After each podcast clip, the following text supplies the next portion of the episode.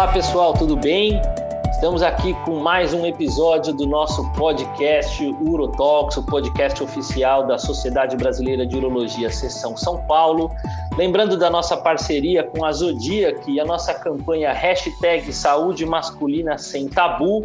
Hoje nós vamos para aquele nosso episódio que a gente denominou Coffee Break, né? Lembrando dos nossos eventos presenciais, quando eles eram ainda mais frequentes, e aquele momento onde os boleiros costumam chamar de resenha, quando a gente podia conversar de outros assuntos, que não só os assuntos profissionais. Então hoje nós estamos trazendo aqui para o nosso tema, para essa nossa resenha, a paixão por motos. Paixão por motos que é uma coisa que a gente pode até dizer que não é raro, né? Se você conversar entre os seus amigos, num hall de amigos, vai ter alguém que tem uma paixão por motos, mas tem algumas peculiaridades, tem algumas diferenças, em algumas situações bem propícias relacionadas ao próprio ato da, de ter ou de desejar uma moto, digamos assim, né?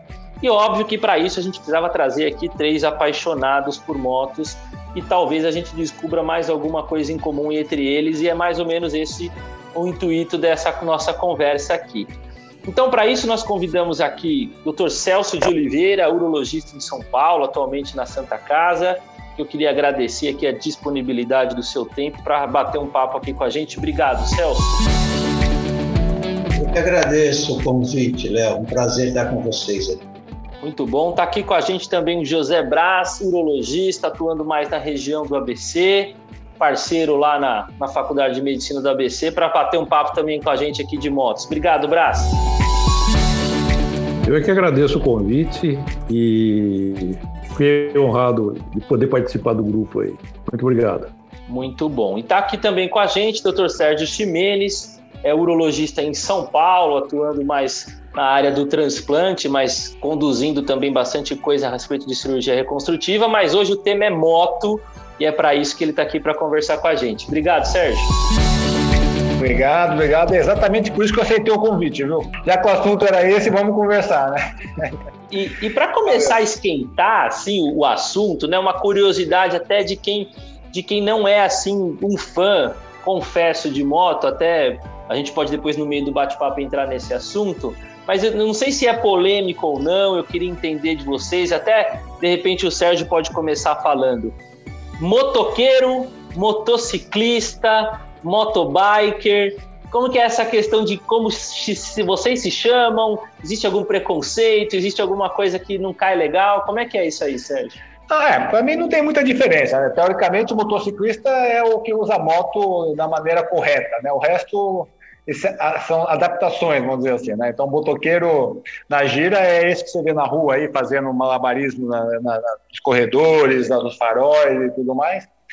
Então, a princípio, a nômina correta para a gente é motociclista, mas pode chamar de qualquer coisa que a gente aceita. Estamos em cima das duas rodas, estamos dentro. E, e Celção, nessa, nessa conta também, né, de é motociclista, motoqueiro, existe uma questão da, do lazer e existe a questão profissional, né? Então, às vezes a gente vai ter uma transição, a gente vai ter pessoas que, num certo momento, gostavam muito, já desde pequeno, né? Então, aquelas motos de menos de menos potência, né? Coisas que a gente pode depois também conversar sobre isso mais para frente. Mas existem as pessoas que começaram nisso como trabalho e hoje os, os, os motoboys, né? Você acha que isso, de uma certa maneira, traz um preconceito, como de uma maneira geral, para aquelas pessoas que são motociclistas por gosto, por paixão, e como os, os motoqueiros que estão ali por trabalho no dia a dia, no estresse, acabam tendo condutas não relacionadas à moto em si, mas ao estresse do dia a dia, acaba trazendo um preconceito para quem anda de moto?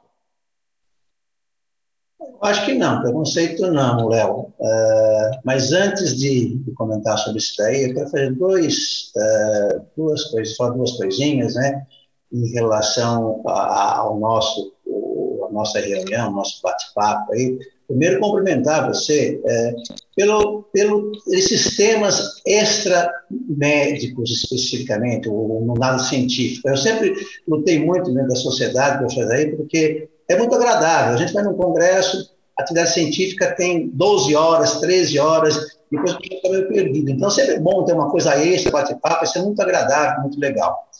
E outro comentário, para situar bem quem está nos ouvindo, nós estamos aqui, é, eu e você, estamos é, entre dois é, mestres, dois livres docentes da motociclismo, que é o Braz e o Sérgio. Os caras são. Enquanto que eu estou apenas terminando a residência, estou começando a ciente uma pós-graduação, né, para aprender um pouquinho mais de moto, né? Eles não, né? Então é, vai ser muito legal. Eu acho que a gente vai aproveitar bastante isso aí. Espero que quem esteja nos ouvindo também que aproveite. Agora, esse assunto que você perguntou em relação aos motoqueiros, aos motociclistas, uh, do meu, minha parte, acho que não tem preconceito nenhum. Uh, eu acho que tem dois lados para a gente ver isso aí. O primeiro, o lado positivo, porque hoje a moto é uma realidade no mundo inteiro, principalmente no Brasil. Você tem um número de motos que tem circulando, é absurdo. Acho até bonito quando para um farol numa avenida movimentada, aí quando abre, é aquele monte de moto, né? E é imprescindível, uma cidade grande, um trânsito complicado, como São Paulo, então precisa a moto. A moto é imprescindível hoje. E isso né, fez valorizar um pouco o uso de moto, né? Então é muito mais hoje mais frequente, vende-se muito moto, o mercado de moto melhorou, né?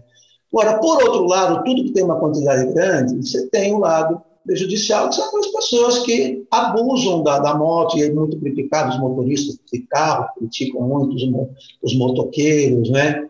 Ah, então você tem um lado bom e um lado ruim. Eu acho que tem mais o um lado positivo. E quando podemos conversar um pouquinho mais sobre isso daí também, esse relacionamento na, nas ruas de motorista de carro e, e, e piloto de moto, né?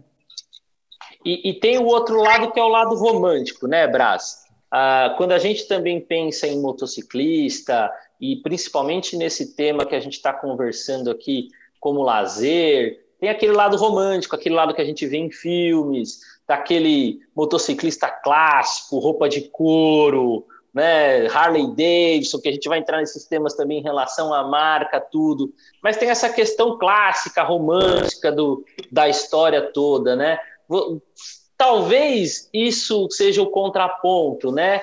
E aí eu já queria até engatar essa pergunta para você, no sentido de, de perguntar: a paixão é por motor ou a paixão é por moto, é duas rodas? Como é que você tem, o que eu te conheço um pouco, então como é que você tem essa relação? Como é que você entende isso? Bom, no meu caso, eu disse que sou suspeito pelo seguinte, eu sempre gostei de motor. Eu aprendi a guiar em caminhão e depois passei para motos, é, logo a seguir aprendi a andar em motos. Eu considero o seguinte, caindo no assunto da pergunta anterior, eu acho que a diferenciação não se faz pela cilindrada da moto nem nada, se faz pelo comportamento. Eu acho que é, você tem indivíduos que têm motos pequenas e se comportam adequadamente e usufruem e viajam com essa moto muito. Então, é, a paixão pela, pela moto é, é maior do, e, e, pelo motor é maior do que pela indumentária que você usa. Aliás, a roupa de couro é a pior roupa que existe para você andar de moto, porque numa queda ela freia contra o asfalto, ela na chuva encharca que vira um, um horror.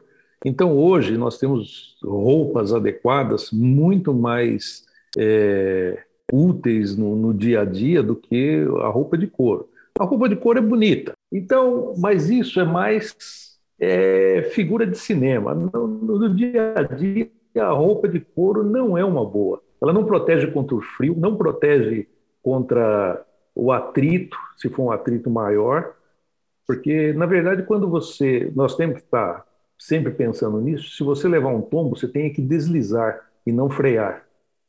Se você freia, come tudo, né? vai até o osso. Então, é, mas eu sou mais o motor do que a própria indumentária. E eu acho que você comentou uma coisa legal, e até vou, vou perguntar aí, já que o Celso se autodenominou o mais calouro da situação aí, talvez ele possa come, começar comentando isso. Você falou uma coisa que mais do que a cilindrada é a questão do comportamento, né? É, e eu vou antecipar por que, que eu vou perguntar isso. Moto nunca foi uma paixão para mim, porque talvez o meu espírito não seja de motociclista. É, talvez eu vamos, vamos tentar ver aqui para não ser tão, tão rotular, mas um espírito aventureiro, um espírito de, de viajar sobre duas rodas e ter disponibilidade de algumas ações, a gente vai entrar nesse período, nessa quesito também. Eu, quando falo de motor, eu prefiro o conforto do carro, né, de estar protegido, de não chover e eu não ter que ficar preocupado com isso. eu fiz uma residência de cirurgia geral onde eu tinha um certo incômodo com os motociclistas, motoqueiros, enfim, que quando estava lá no pronto-socorro, vinha todo arrebentado. A primeira pergunta que ele faz é: e a minha moto? A minha moto está boa? A minha moto está inteira? Então tinha essa questão da segurança também que me, me preocupava um pouco. Então eu nunca fui tão fã de moto assim. Mas será que isso tem a ver, eu acho, né, Celso, o espírito né, do, do que representa usar uma moto? Até uma vez que nós estamos falando aqui do motociclista, como o Brás falou, unia a paixão de, de viajar, e nós vamos entrar nesse mérito de viagens longas. Acho que tem um pouco disso, né?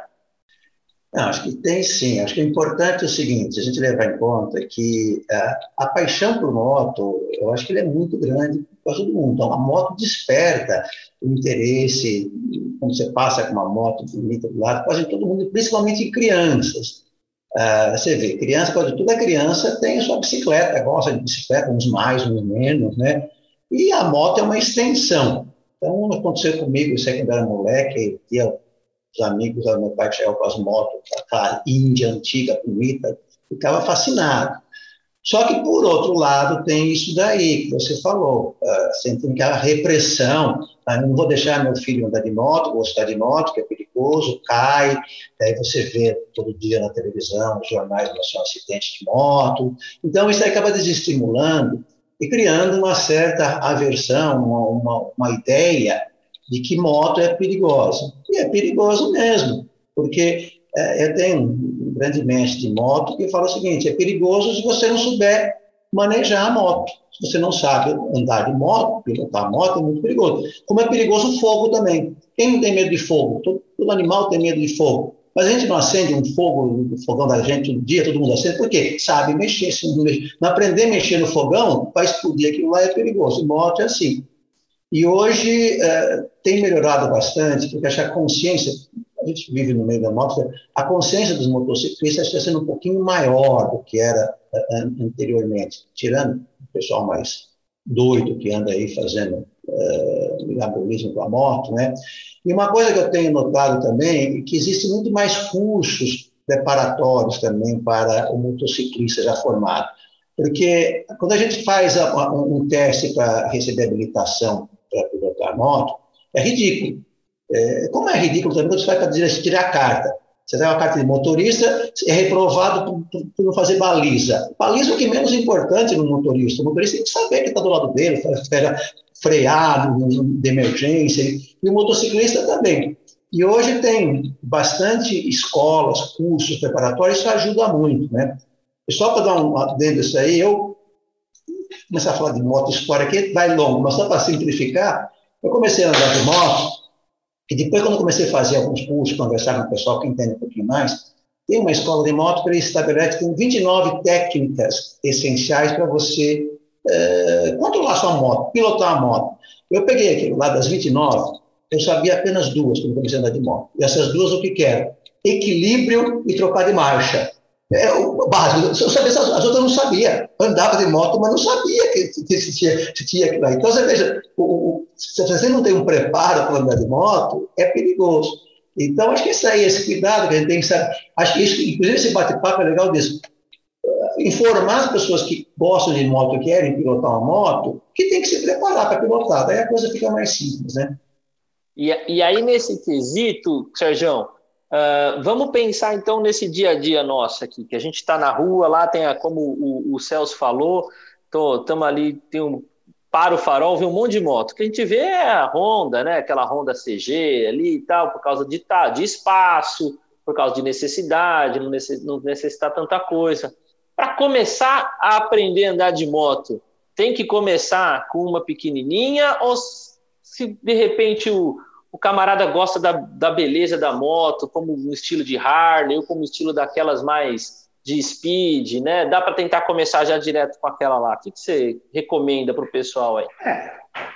Assim, se ele vai começar do zero, zero, zero, realmente é bom ele começar com uma coisa mais, digamos assim, pilotável, né? Que realmente você pega uma, uma Harley Davidson, é uma moto terrível de você andar, uma moto difícil de fazer curva, uma moto pesada.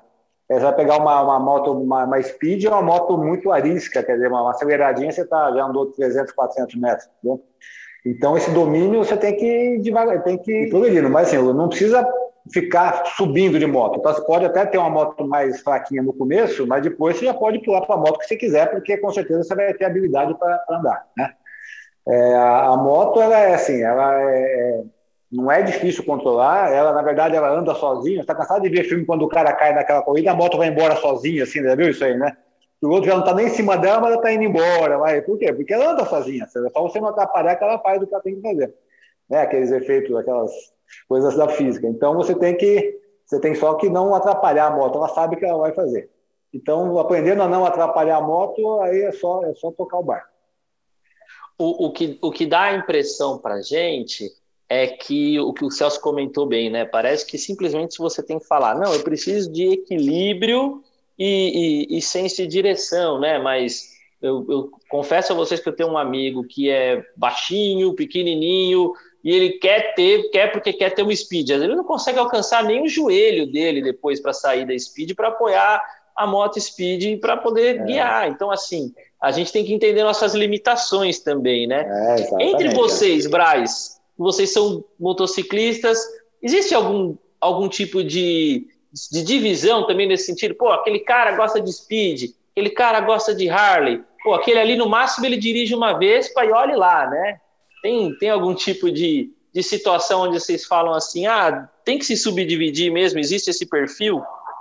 É, o, o que existe são algumas tribos. Algumas se misturam, outras não se misturam. É, eu, como já fiz parte de praticamente todas elas, eu, que nem, eu aprendi a andar numa RD 350, é, a, a, famosa Viúva Negra, isso em 1972. Então, é, é, o tamanho da moto não importa muito se você souber controlar aceleração e, e freio. Agora, Quanto às tribos, é, por exemplo, os harleiros são muito fechados, no sentido de, se eu não tiver de Harley, se, se você não está de Harley, é, você não é da tribo. A mesma coisa ocorre um pouco o pessoal da BMW de GS. Eles é, se olham é, como se eles fossem uma categoria à parte. Na minha opinião, é, essa divisão é puramente é, por ideologia de cada um, mas não, não é uma coisa que me atrai. Eu já tive moto de todas essas categorias e nunca tentei pertencer exclusivamente a uma tribo. Eu, eu acho que eu sou da tribo dos motociclistas, que gostam de andar de moto. É, não importa se é moto de trilha, se é fazer enduro, coisa do tipo, se é uma estradeira. Minha mulher, ela fala o seguinte: eu tive Harley Davidson até pouco tempo. Ela falava: nós estamos harleiro, nós não somos harleiro, porque é, a, Harley realmente é uma moto pesada, moto difícil de, de fazer curva e diferente do que muita gente pensa, não é confortável. Um garupa numa, na traseira de uma, uma Electra Glide, que é um sofá o garupa sofre cada vez que pega um buraquinho ou uma cabeceira de ponte com, com rebaixo ou com elevação. Mas quanto a, a tribos, isso existe sim. E eh, tem os motoclubes, que esses motoclubes têm, que são tribos, tá? algumas assim bem pesadas, bem radicais, com iniciações é, para entrar no grupo de com trotes, vai bem pesados. Você falou uma coisa legal, que era uma outra coisa que eu queria perguntar antes da gente também ir para experiências pessoais e tudo mais. A, a, o motociclista parece, ao mesmo tempo que vocês falam que existem os grupos e as participações, geralmente as viagens dificilmente são totalmente sozinhos, mas motociclista parece que é uma pessoa sozinha, né? Porque o garupa está tendo uma experiência diferente de de estar tá ali guiando uma moto, né? É, tanto em relação ao conforto, quanto a, talvez ao próprio prazer de guiar, e, e, talvez também, eventualmente, o motociclista tenha essa questão da liberdade de poder estar sozinho e fazer as coisas sozinhas. Quer começar, Braz? Você já algumas vezes já chamou a sua moto diamante, né? Como é que é essa questão do, do motociclista ser sozinho, não ser? E como é que é nessa relação com, a, de repente, uma parceira como você, que tem uma parceira há tanto tempo de vida? É, a, no caso da, da, minha esposa, ela é uma excelente garupa. Nós temos o rádio, a gente se fala o tempo todo. Agora, é, e ela é uma excelente garupa, ela fica atenta o tempo todo, ela olha no retrovisor, ela está é, tá sempre ligada. Eu, quando estou sozinho, eu, é, eu entro em alfa. É, eu entro num. Eu desligo completamente. Eu só vejo a, a estrada e pilotagem. É, eu entro em, em alfa mesmo. Eu desligo completamente. Então, é uma coisa assim, pessoal, mas isso é, é de cada um, né? Mas Sergio, é, é, é não é uma coisa tão é assim. solitária, assim. não, cara. É, Para você parece que é igual o, o, o, que o que o Braz falou? É, para mim a diferença é que a minha mulher não gosta, né? Ela não gosta, ela já andou uma época comigo e já quando eu tinha eu tinha uma Harley há muitos anos eu tive uma Harley, ela até andava, quando eu troquei para BM ela não quis mais, porque ela fica muito alta, muito cabeçuda e então quando eu faço viagem longa ela vai de avião, né? Então ela vai de avião, a gente se encontra lá e passeia lá e a, então a viagem é minha e o passeio é de, dos dois, entendeu?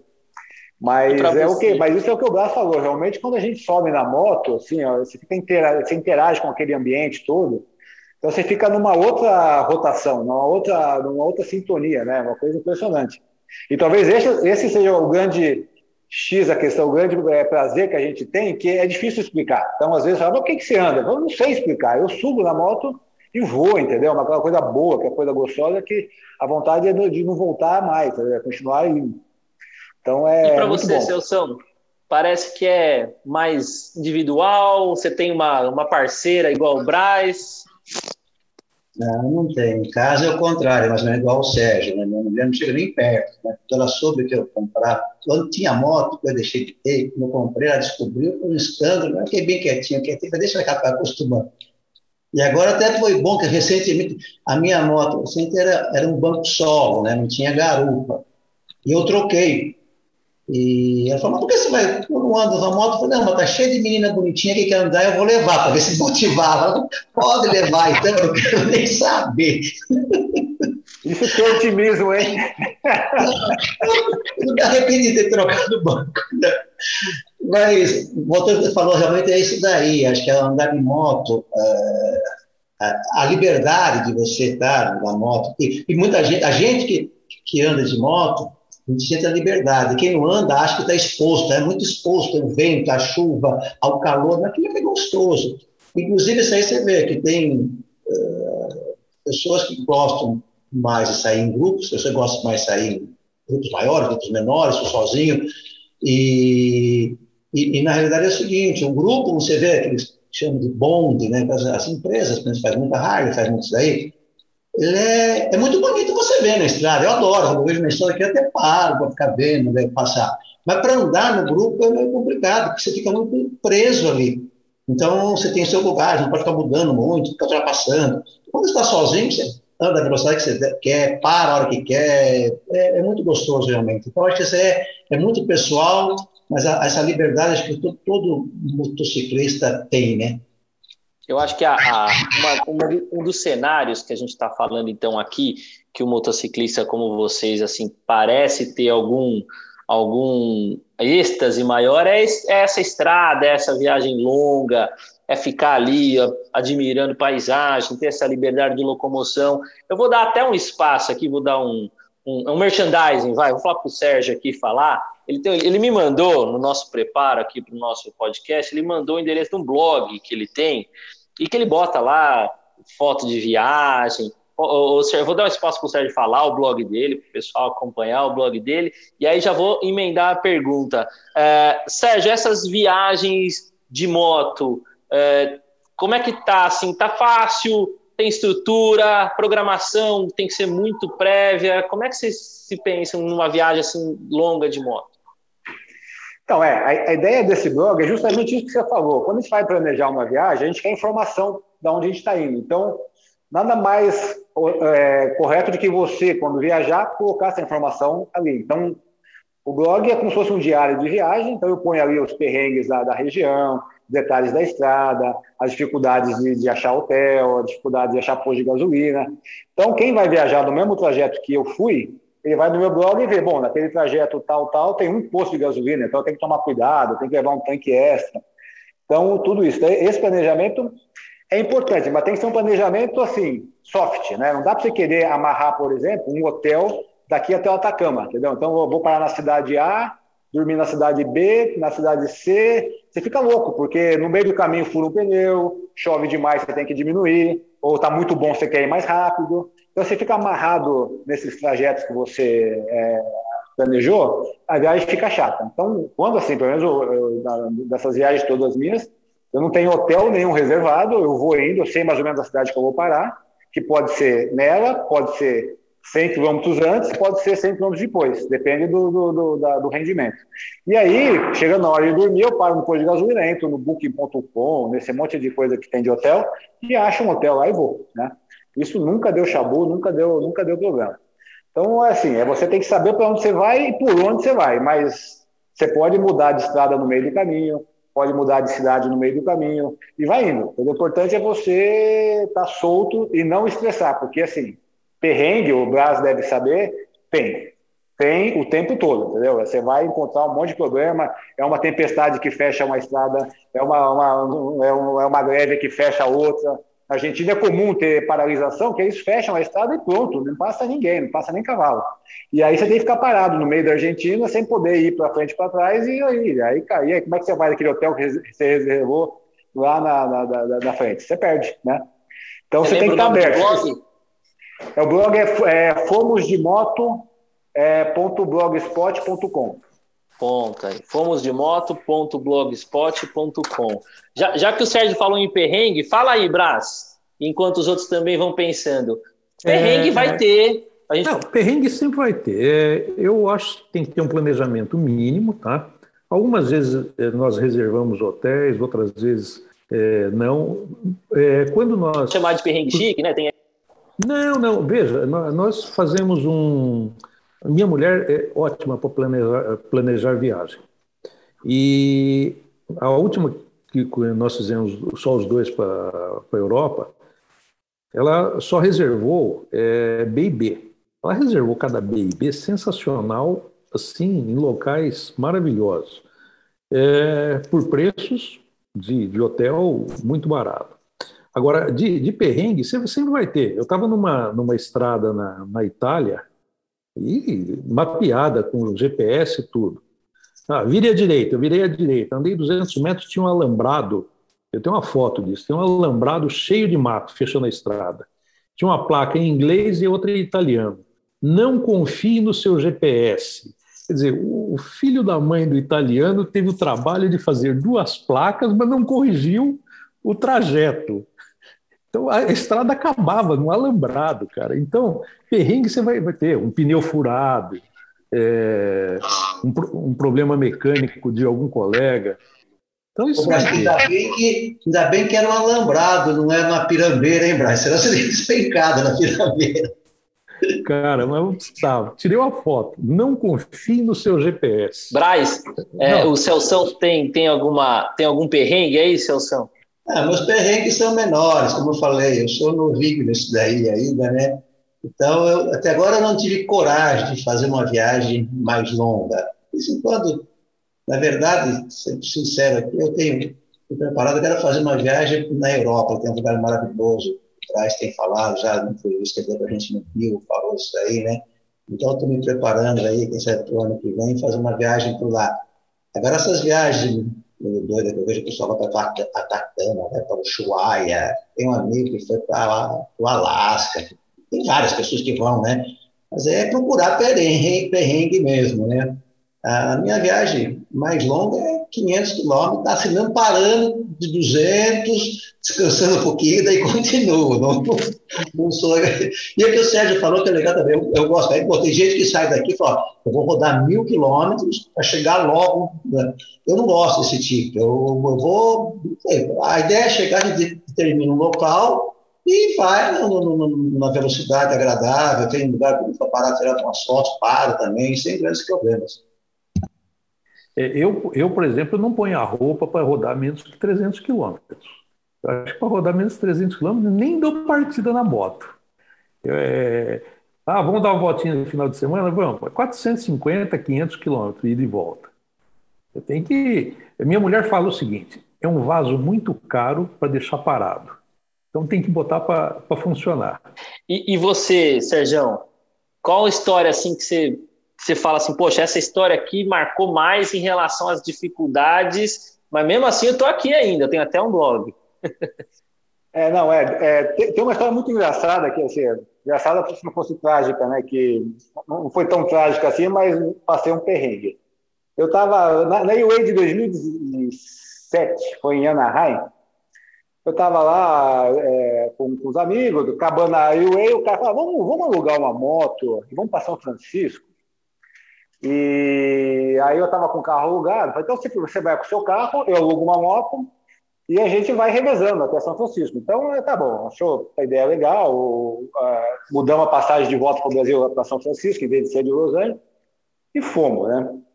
Aí eu peguei o carro primeiro, ele pegou a moto primeiro fomos indo para aquelas estradas aquelas highways gigantes na Califórnia, pegar umas estradinhas, voltar para a highway, ia passeando, aí chegou minha hora de pegar a moto. Aí, ó, agora troca. Aí eu peguei, estava dirigindo, saí do carro, subi na moto e toquei o pau, né? O carro atrás de mim e estava numa highway, aí eu ficava hipnotizado, como o Brás falou, ali em alfa, olhando para o mar, para o passarinho, para as árvores, para a estrada, e para o espelhinho me via o carro atrás de mim. Olhava para o céu, viajando, olhava para trás, o espelhinho e o carro atrás de mim. Na terceira ou quarta olhada, eu olhei para o espelhinho e o carro não estava mais lá. Aí eu olhei, pô, não está, né? Cadê o cara? Né? Aí olhava, parei, parei no acostamento, ninguém. Então eu estava numa highway nos Estados Unidos, com uma moto alugada não no meu nome, no nome do meu amigo. Tudo que eu tinha estava no carro, meu passaporte, meu celular, meu dinheiro, eu não tinha um puto no bolso. Eu saí do carro, desci do carro e montei na moto. Então não tinha mais nenhum tostão.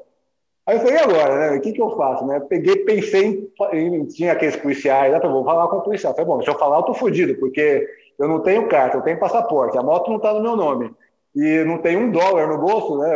Aí fui, fui indo, aí fui, minha cabeça foi rodando, rodando. Aí eu peguei, saí da highway, entrei numa estradinha, fiquei pensando.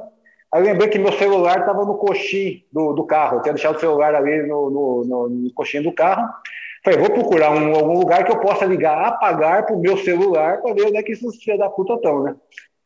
Aí, bom, fui, parei no, no, no hotel, peguei um hotel aqui do hotel de Beira do Estado, cheguei, conversei com a mulher, expliquei, a mulher, até a mulher entender e me autorizar a fazer isso, eu peguei liguei a pagar para os caras, e aí eles tinham saído da highway, eles queriam pegar aquela highway 1, aquela mais periférica ali da, da Califórnia, e ele falou que tinha me avisado, mas eu não prestei atenção, tava, tava, tava querendo andar de moto.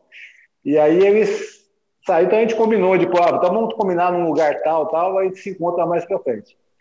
E aí, puta, mas aquele negócio me ficou uma hora e meia de estresse, assim, sem saber o que eu ia fazer naquele, naquele, daquele, daquele estresse todo. E aí uma coisa que quem tem Harley sabe, o, quando eu parei no hotel, eu parei de frente, de bico, assim, quando você para a volta de bico,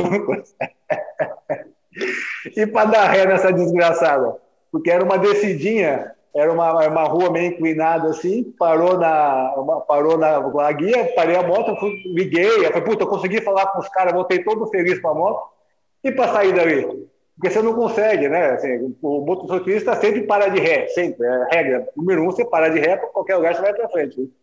E eu estava tão estressado que eu nem biquei e deixei lá. Mas isso até hoje eu lembro e te dá risada dessa história, porque realmente foi uma coisa inusitada. Eu, eu corri riscos ali de ser preso nos Estados Unidos e não ter nem para quem telefonar, porque não tinha telefone. É, eu, eu acho que, além, além de tudo, né, lógico, a gente conversou aí de planejamento, né, de tudo. Essa questão dos perrengues também acabam sendo a questão da história para contar, né? É, de uma certa maneira, faz parte de quem está se propondo a andar de moto, de ter essas eventuais, esses eventuais contratempos, né? Mas vamos tentar então entender para estimular ou não as pessoas a terem essa paixão por motos, né? Enfim, é, é caro, não é? Braz, vamos lá. Economicamente, esse hobby, você. Porque assim, se eu fizer um paralelo com carro antigo, o cara vai lá, gosta de carro antigo, ele compra um carro antigo, tal, gosta de motor, né? Você mesmo, um caminhão antigo, você tem aí, você vai lá, conserva ele, anda com ele para passear de vez em quando. Moto talvez não, né? Moto talvez você tenha aquela vontade de de repente uma manutenção diferente, depois você eventualmente mudar a moto porque ela é diferente. É um hobby caro, né? É, é, relativamente é, assim, eu não considero que seja caro. O, o, investimento inicial é que é caro. Agora, é, tem a manutenção igual a qualquer tipo de veículo. Quanto mais antiga for a moto, maior, maior vai ser o gasto com manutenção. É, você é obrigado a ter algumas coisas, por exemplo, um capacete tem vida útil, tá? É, uma roupa de cordura, ela tem vida útil, ela vai ficando ressecada com o passar do tempo, tudo. É, você tem que ter um, bom calçado, é, uma boa bota de preferência para proteger. Então, o, o, custo maior é o investimento inicial. Agora, a manutenção é muito relativo. De, desde que você dê uma manutenção preventiva, dificilmente você vai ter gastos maiores, tá? E assim, é, que nem eu falei, não importa a cilindrada. Às vezes o indivíduo tem uma moto pequena. Eu conheço gente que fez daqui até o Alasca numa 125. Tá? Então, o que importa é eu ter um espírito de aventura, de, de, de viajar. O, o custo é assim, é, é aquilo que te dá satisfação. Você falou de um carro antigo. Um carro antigo, um caminhão antigo, dá muito mais despesas. Muito mais despesas. Então, e com um, um, agravante. Você anda um pouquinho e tem que parar porque ele te deu algum problema. Na moto, não. Monta e vai embora. Eu não sei que moto que o Celso está. Que, que moto você está, Celso? Isso que eu ia perguntar agora para vocês. Quais, quais são as motos que vocês estão agora, Celso? Então, eu agora estou com uma 883, uma Iron da, da Harley, né? Esportes, né, meu? A porta de entrada, mas é que é uma moto que eu me adaptei bem para andar na cidade, para a estrada vai bem também, né? E só para completar, um, pegando, um gancho que o, o, o Brás falou, tema de hobby, lógico, é um hobby, tem custo, mas a satisfação que dá vale a pena. E o fato de você ter uma moto na sua garagem, em casa, é, você está sempre tem alguma coisa para fazer. Você pega um, uma hora livre, no final de semana, vamos dar um passeio. É, então não tem aquele negócio, ah, um feriado, não tem que fazer, sábado, domingo. Pô, pega a moto, você passeia, uma, dá uma voltinha aí, duas horas, já, já me, me dá uma alegria imensa, né? Sérgio, que moto que você está agora? É, eu tô com aquela BMW é, 1250, a GS, né, que é uma da linha da Big Trail, né, dessas motos boas para viagens assim longas, né. É bem confortável. A melhor Você, moto que existe. Eu, ah, eu, tô de, eu tô com uma Suzuki V-Strom 1000, é, que eu peguei há pouco tempo, eu estava com uma Harley Davidson. É, a Harley Davidson, a grande vantagem dela, a que eu tinha, é que você pode passar no meio da, do, do assalto que ninguém vai te olhar, nem olhar, porque é uma moto que o bandido não quer. Essa que o Sérgio está, aqui eu estou, já são mais visadas. Mas, para mim, indiscutivelmente, a melhor moto que tem é uma BMW GS. É, é uma moto que corrige as besteiras que você eventualmente faz numa estrada, ela faz curva praticamente sozinha. É um, é a melhor moto que existe para mim. A Harley é, é, concorrente do urologista, porque ela vibra tanto que vai soltando todos os cálculos. Os caras não precisam nem vir no consultório para poder eliminar, vai soltando tudo, cara.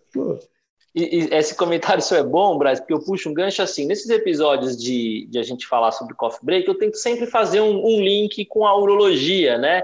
A gente tem falado de esportes, a gente tem falado de algumas outras situações. Então, eu vou puxar dois links aqui. Eu acho até que, de repente, o Celso, não sei se, se, se ele participou, eu já vi isso numa revista da SBU.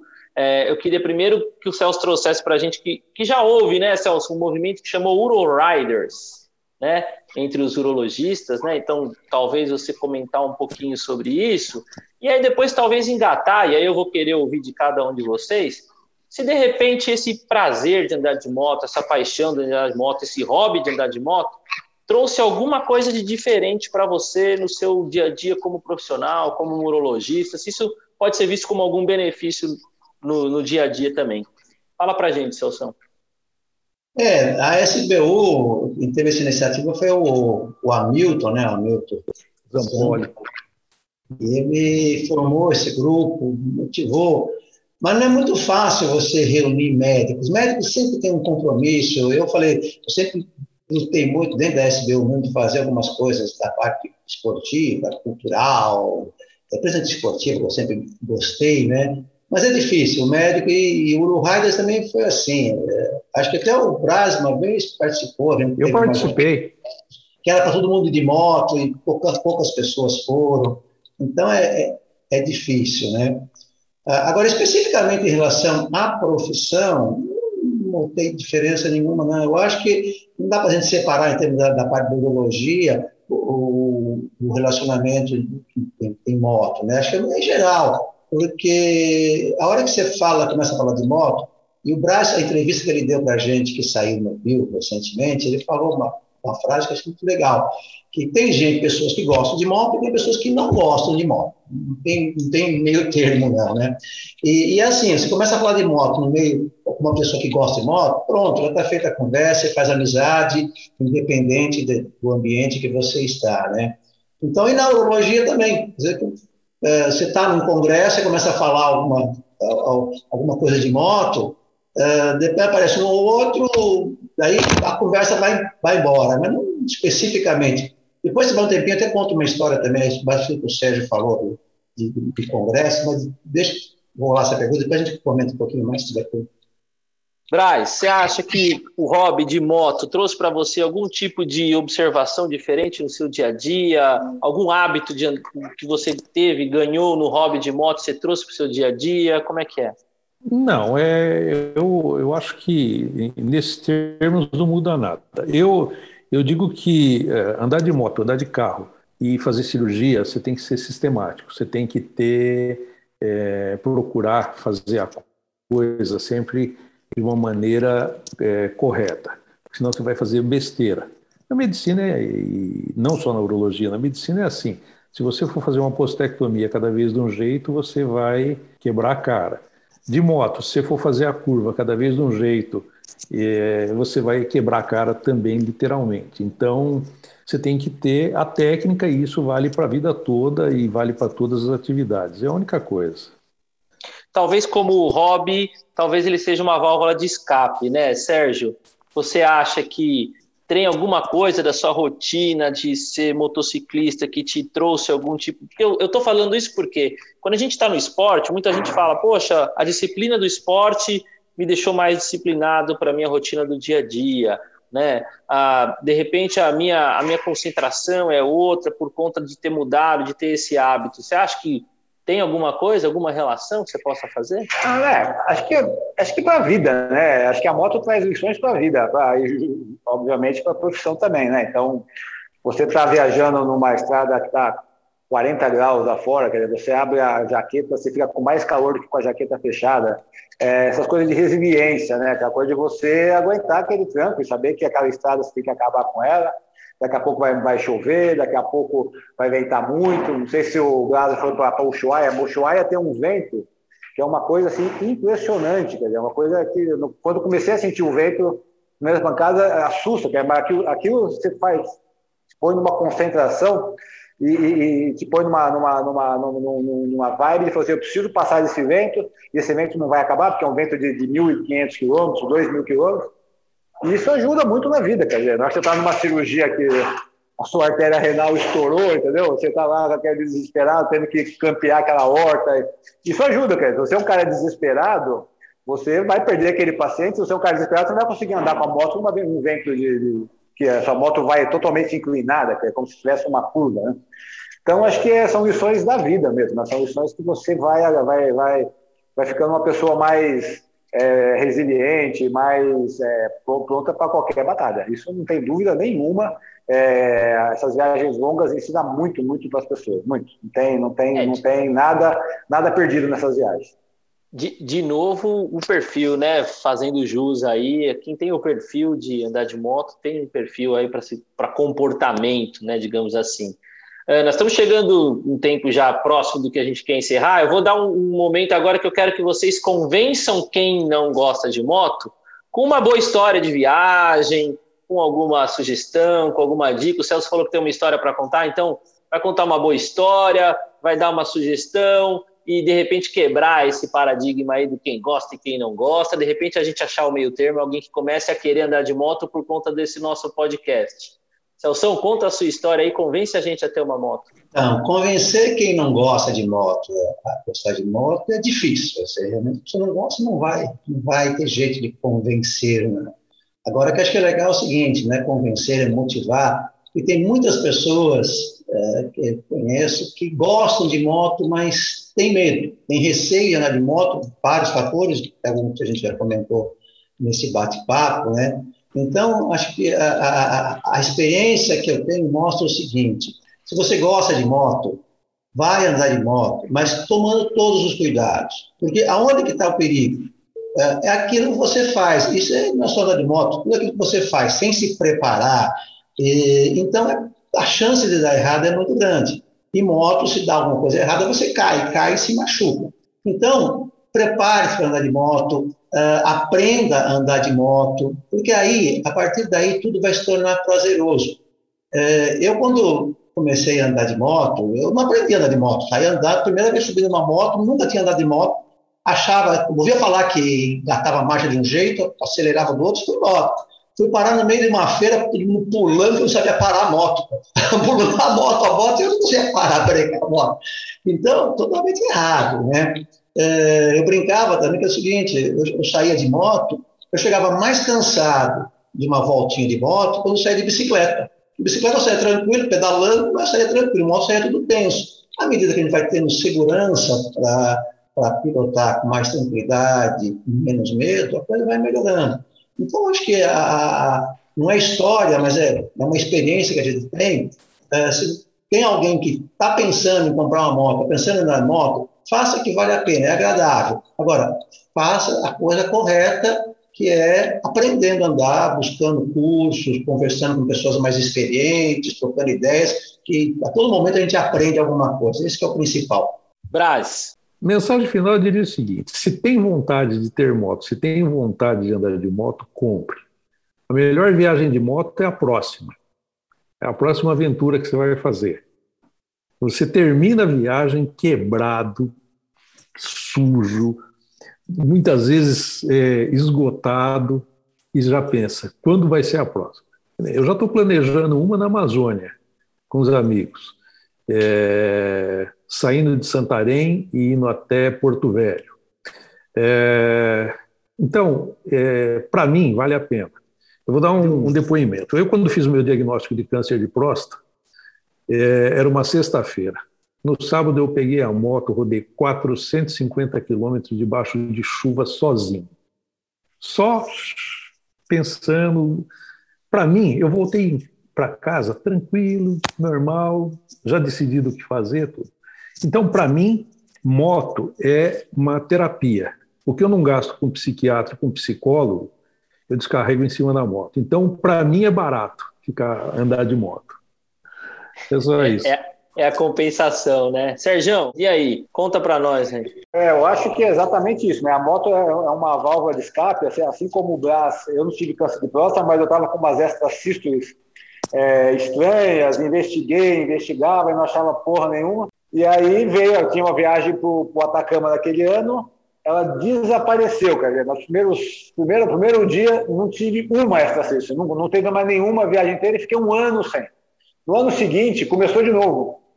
E por acaso era um pouco antes da viagem do Ushuaia que a gente fez agora, o ano passado. E também é, fui lá no meu cardiologista, ele viu, viu, não achou nada, fui viajar, desapareceram as extracistas de novo.